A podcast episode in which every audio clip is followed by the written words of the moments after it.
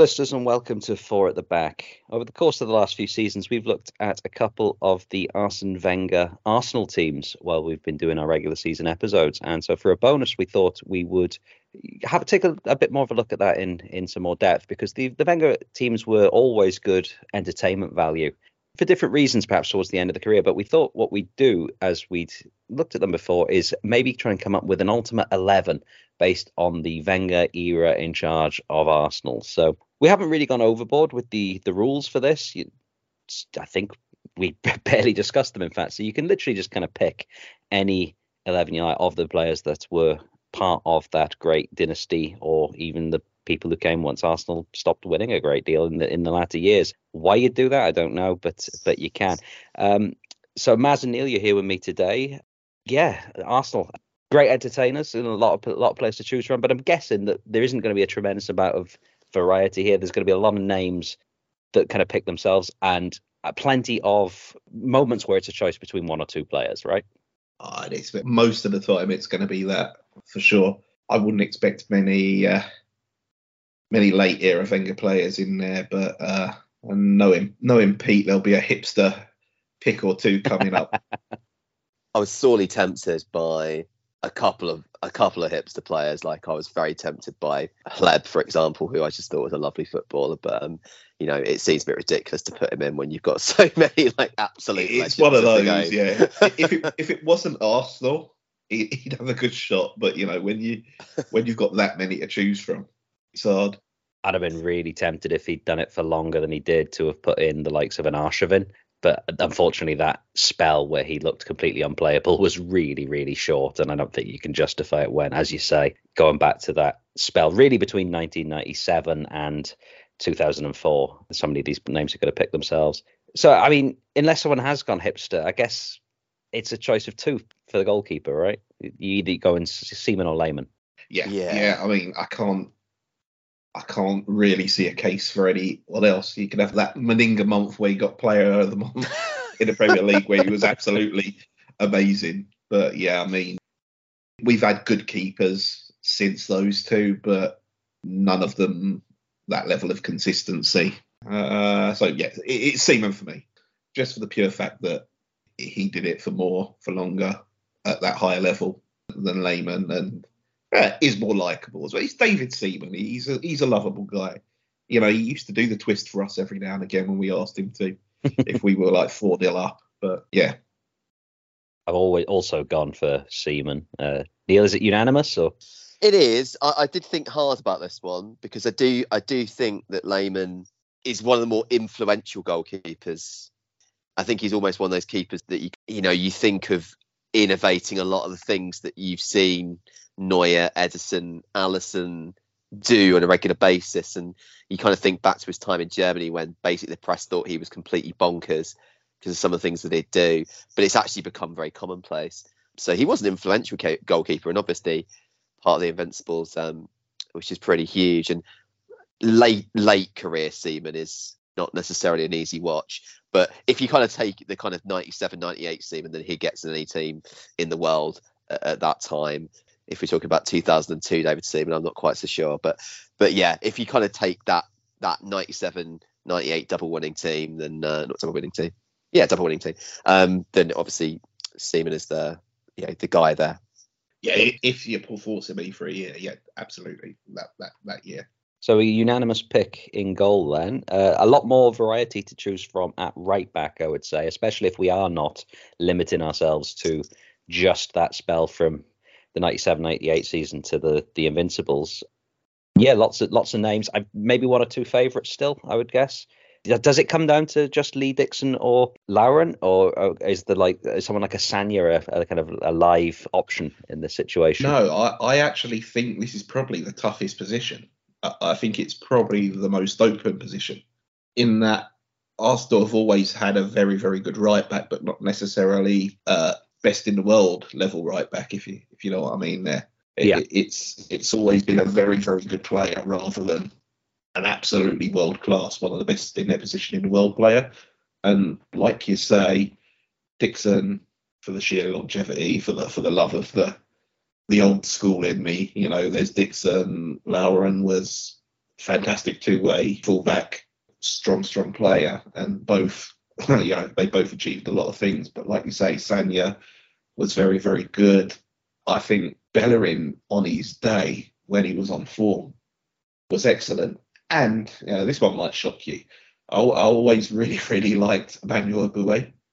He was just one of those players that, that absolutely spoke to me in his commitment and the way he played the game. Yeah, I just I was a big fan, and I was it, I always thought it was a shame he kind of got hounded out a bit. Mm. Uh, Yeah, I, I know, remember it was very strange the way that everybody seemed to turn on him in quite a short space of time through bad form, and he never seemed to recover really. No, it was a very, very odd one. Very odd one for me. So, but yeah, I mean, there were a lot good, good choices there, and all of them would be good.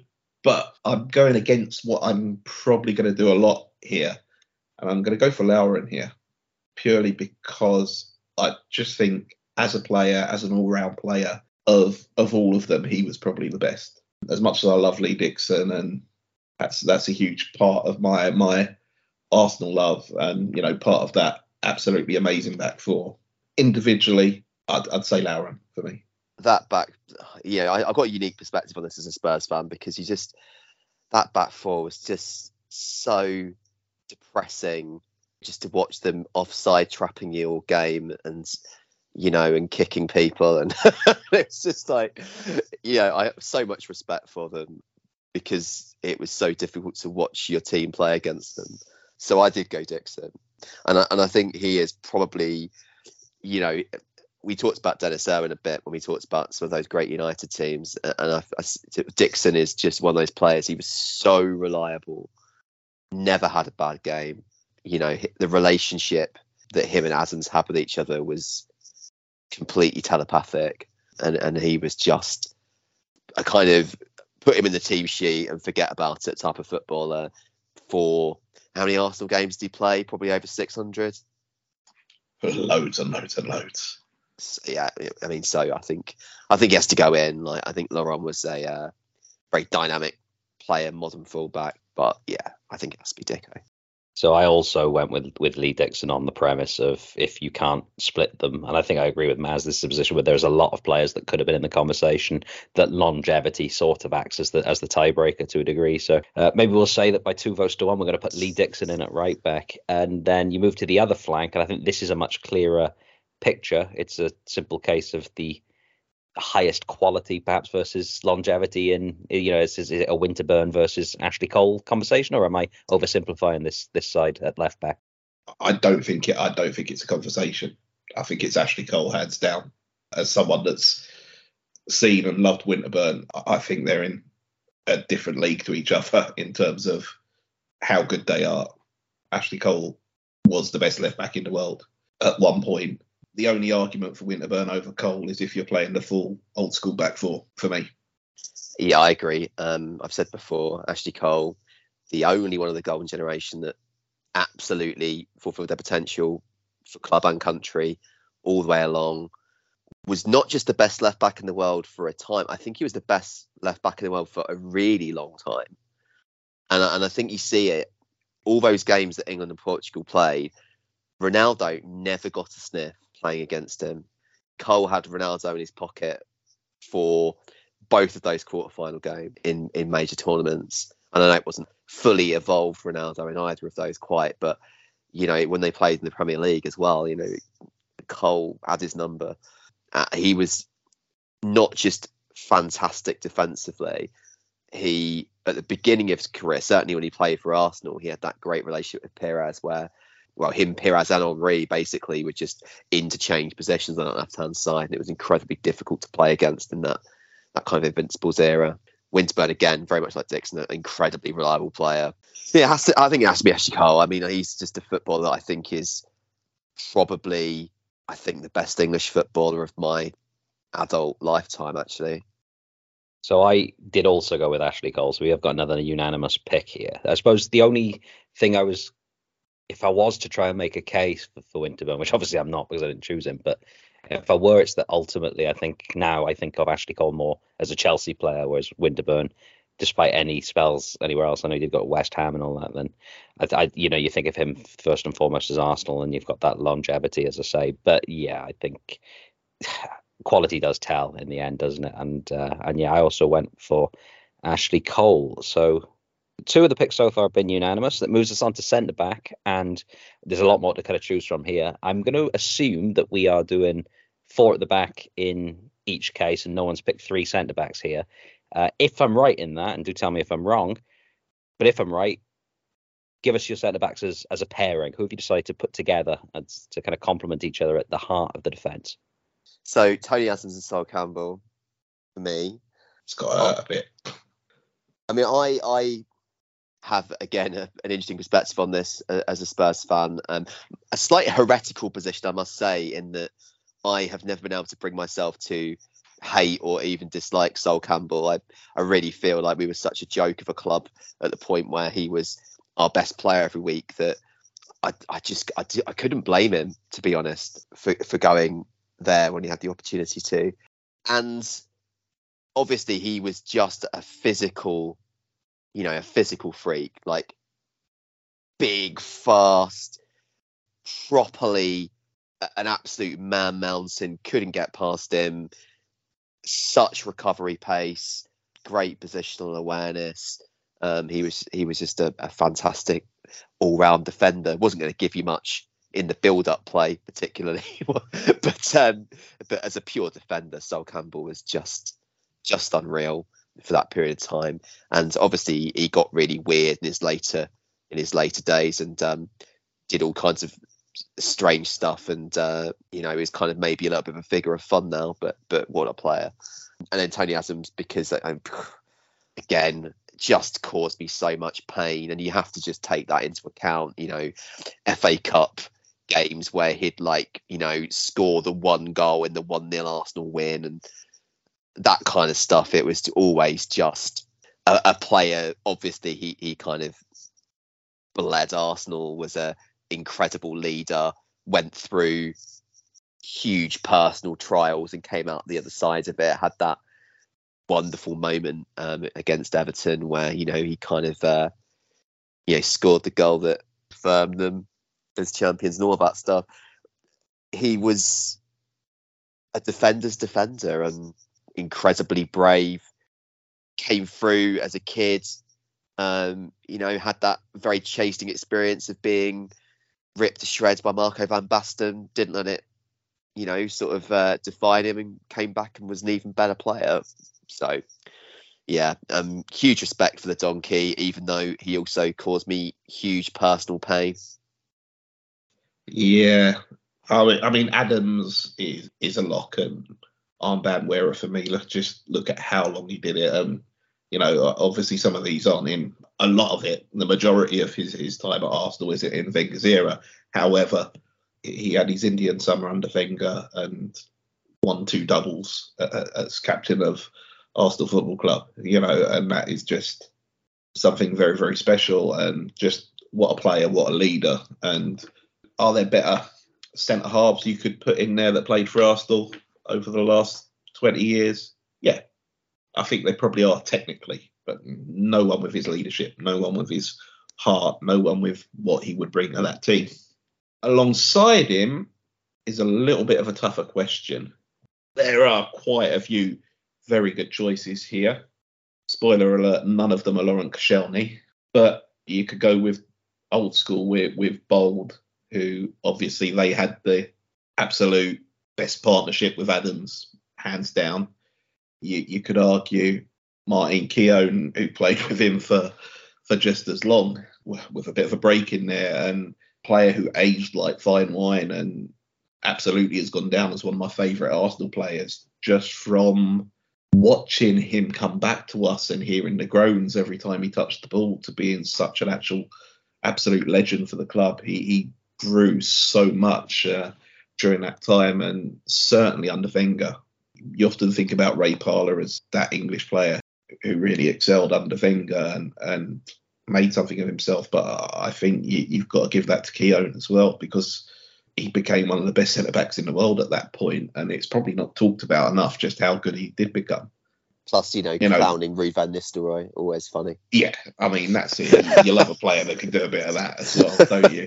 I've said on this podcast many a time how much I absolutely adore Kolo Touré as a player.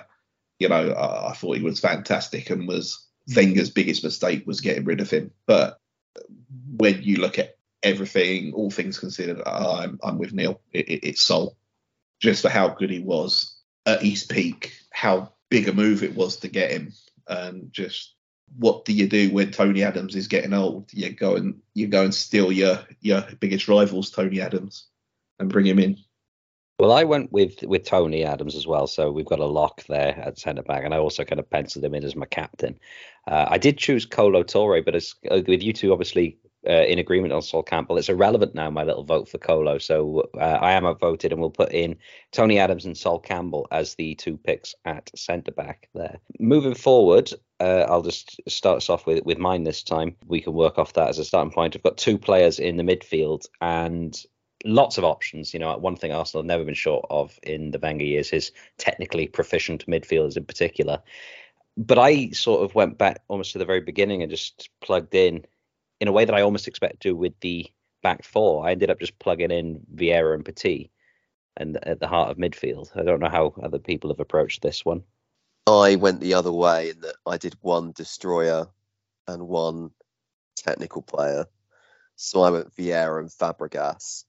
And obviously, in his early days, Fabregas would put his foot in. Actually, you know, you kind of think about Fabregas in his later career, and he's just he became more of a a bit of a floaty assist maker only. But but in his early days, he was a proper all action, for all action number eight. But certainly, uh, I just I I love Fabregas. I'm watching Fabregas. I thought he was a you know terrific player and it was one of those last i guess one of those last like real bargain bin raid the barca academy give them some derisory amount of money for him you have him become captain before he's 21 and then uh, sell him back to barca for a huge amount of money. I mean you you can't really argue with that. And obviously vieira was just absolutely dominant. But yeah i felt it was a bit boring to go vieira and petit so i just so i decided to go vieira and fabregas. I think Emmanuel Petit is hands down Vieira's a lock. I don't think anyone is ever ever going to argue that he was literally the heartbeat of Wenger's Arsenal, the guy they brought in and changed our midfield that that Wenger Wenger brought in before he even came and was there for that first half. You know, Wenger's successful era at Arsenal is defined by Patrick Vieira dominating that midfield. So yes, absolutely is 100% a lock. I am a big, big fan of Fabregas. Uh, Yeah, I, I legitimately don't understand the hate that some Arsenal fans hold for him. I 100% believe if we put an offer in for him when he was leaving Barcelona, he would have come back as well. But we didn't, and I think that's a mistake. I think if he did, I might have put him next to Vieira. But it's Petit. I just love Petit. I absolutely adore Emmanuel Petit as a player. He was my favourite player in that Arsenal team. He, was my favourite player in my favourite Arsenal team. So, you know, it's a no brainer for me. And I just love what the job that he does, what it allows the people around him to do. And as much as, yeah, you got two bruises in there, it's, you know, you do think, oh, can we get a bit more creativity? But nah, I don't need it. Let's just hack them, kick them up in the air. What, what, creativity, no, no thanks. That, that's something for the wingers to do. So, yeah, Petit. Uh, interesting, no one's even mentioned Gilberto in here.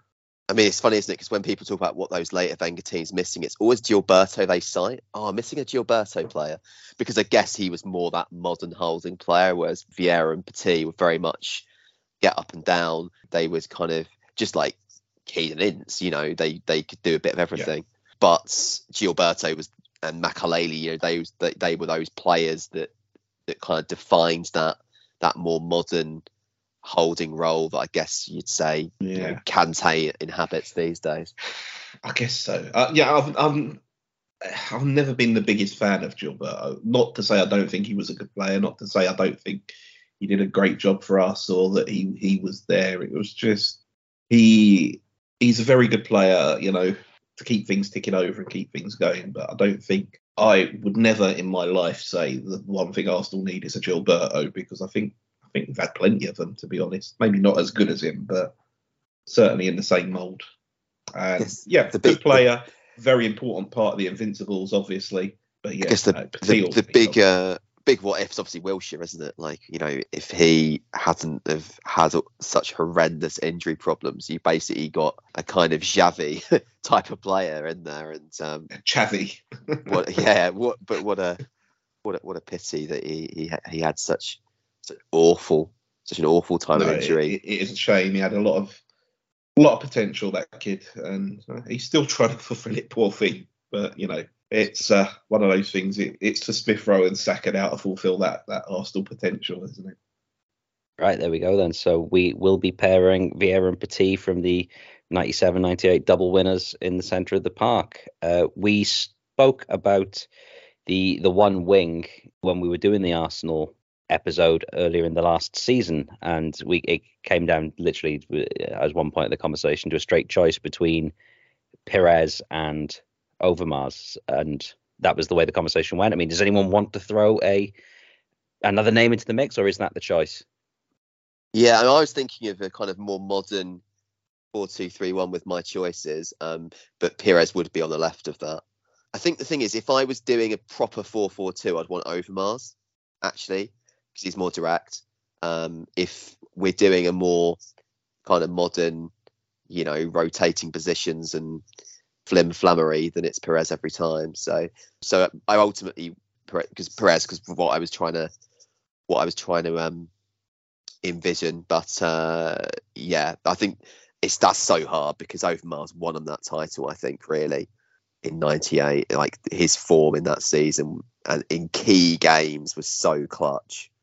And I also never forget him making an absolute mug for pace for Des Walker, which nobody had done to that point in an in a, in a sort of uh, World Cup qualifier. So always always sort of uh, I think Overmars is a quite underrated player generally in, in uh, sort of you know 90s football. But um, but yeah, ultimately I went on the side of Pires just because he again like that season he won Football of the Year, which I think was that the 2000 season or 2001 season. I can't quite remember, but but he was sensational in that in that year in particular. He was just something else to uh, to watch. Like lovely player. Yeah, I, I mean, it, yeah, it, it, it's those two, yeah, without a doubt. I, I don't think anyone. Sanchez is the other one, I guess. Uh, I guess here's the thing: Sanchez in his time was was fantastic, but if you put Pires or Overmars in that Arsenal team that Sanchez was in, what would they have done in that? Absolutely everything. I think it's uh, just out of this world. Um, again, like I say, I was a fan of Sanchez, but it, it's Pires or Overmars, and it comes down to, doesn't it, it, it? Almost what you said. If you want that clutch player that's going to get you big goals, that that's Overmars in in '98, and if you want one of the most technically gifted players in the world who's going to annoy you a little bit by falling over a lot, but still do something magic, and there it's Pires. Um, for me, I have to put it down to pure preference and go Overmars. You know, I just liked Overmars better. And that's purely the reason I'm going for him over Pires here. Funny because I ignored preference and went for the technically more gifted player, even though I preferred Overmars. I ended up choosing Pires, which I believe gives him the nod here on that flank. Um, so we are probably going to be leaning into playing more of a flim flam games, as the as we said a moment there. Um, on the other wing, I've gone with Ljungberg. Were there other names in the kind of mix for anybody else, or or was there, we got a unanimous pick there? I went. I went with Ozil. Okay, so much more modern. I t- I'll tell you why. Simply because he's he's he's my favourite footballer of the last 10, 15 years. Um, and when he went to Arsenal, I was particularly annoyed because two players I liked most in international football were Ozil and Sanchez, and they both went to Arsenal. I could not believe it. I, honestly, you could could not have made it up. Like, um, oh yeah, and Podolski was the other one, right? They all went to Arsenal. I just like if I like a player, and you know, sort of watching international games, and guarantee they're going to go to Arsenal the next summer. Uh, yeah, I mean, I know I know that no Arsenal fan would ever agree with that, but um, I just loved him as a footballer. And uh, actually, if you look at certainly what he did in his first uh, his first few seasons, his assist numbers were absolutely absolutely ridiculous. You know, you kind of look. you had that period of time where you had Özil, Eriksen, David Silva, just all racking up assist numbers, and it was it was kind of I guess the last great era of number tens, I suppose, because they're firmly out of fashion now. So just went Özil because he was a footballer that I really loved to watch. Yeah, uh, you know, I, I think you might end up surprised at just how many certainly modern Arsenal fans would probably go with Ozil as well. He's got he's got one hell of a fan base out there that's quite uh, rabid. However, yeah, not fucking chance from me. Um, yeah, Freddie, Freddie all day long. Ray Parlour absolutely in the mix.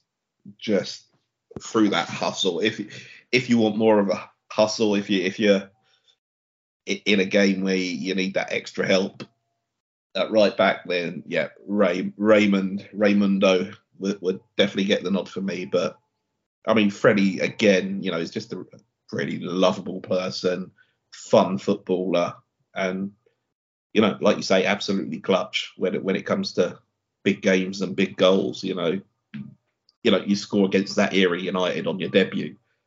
It's something big, isn't it? You know, you, you're showing yourself to the world, and he carried on in that vein. So there we go. We're going to have Freddie Ljungberg on the other wing from Robert Pires. Uh, I suspect the number 10 is a fairly easy choice. So shall I just guess that we are dealing with Dennis Bergkamp, unanimous? Yeah, what a player. I mean, you know, uh, not to spoil uh, the end of the, the podcast, but, you know, the the front two is isn't really going to surprise anyone, is it? It's not it's not going to be Lord Bendtner up there with, with as tempting as it would be. With Jeremy, Jeremy, yeah, yeah, or Jeremy even. Um, yeah, like Dennis Bergkamp is just, I just think such an important player in um, the history of the Premier League. Magical I, to watch. He wears a magic hat. Yeah, and then I guess we it's a straight choice, right? You've got to either pair him with uh, Ian Wright or, or Robin van Persie. I don't think I'm forgetting anybody, am I? Anelka.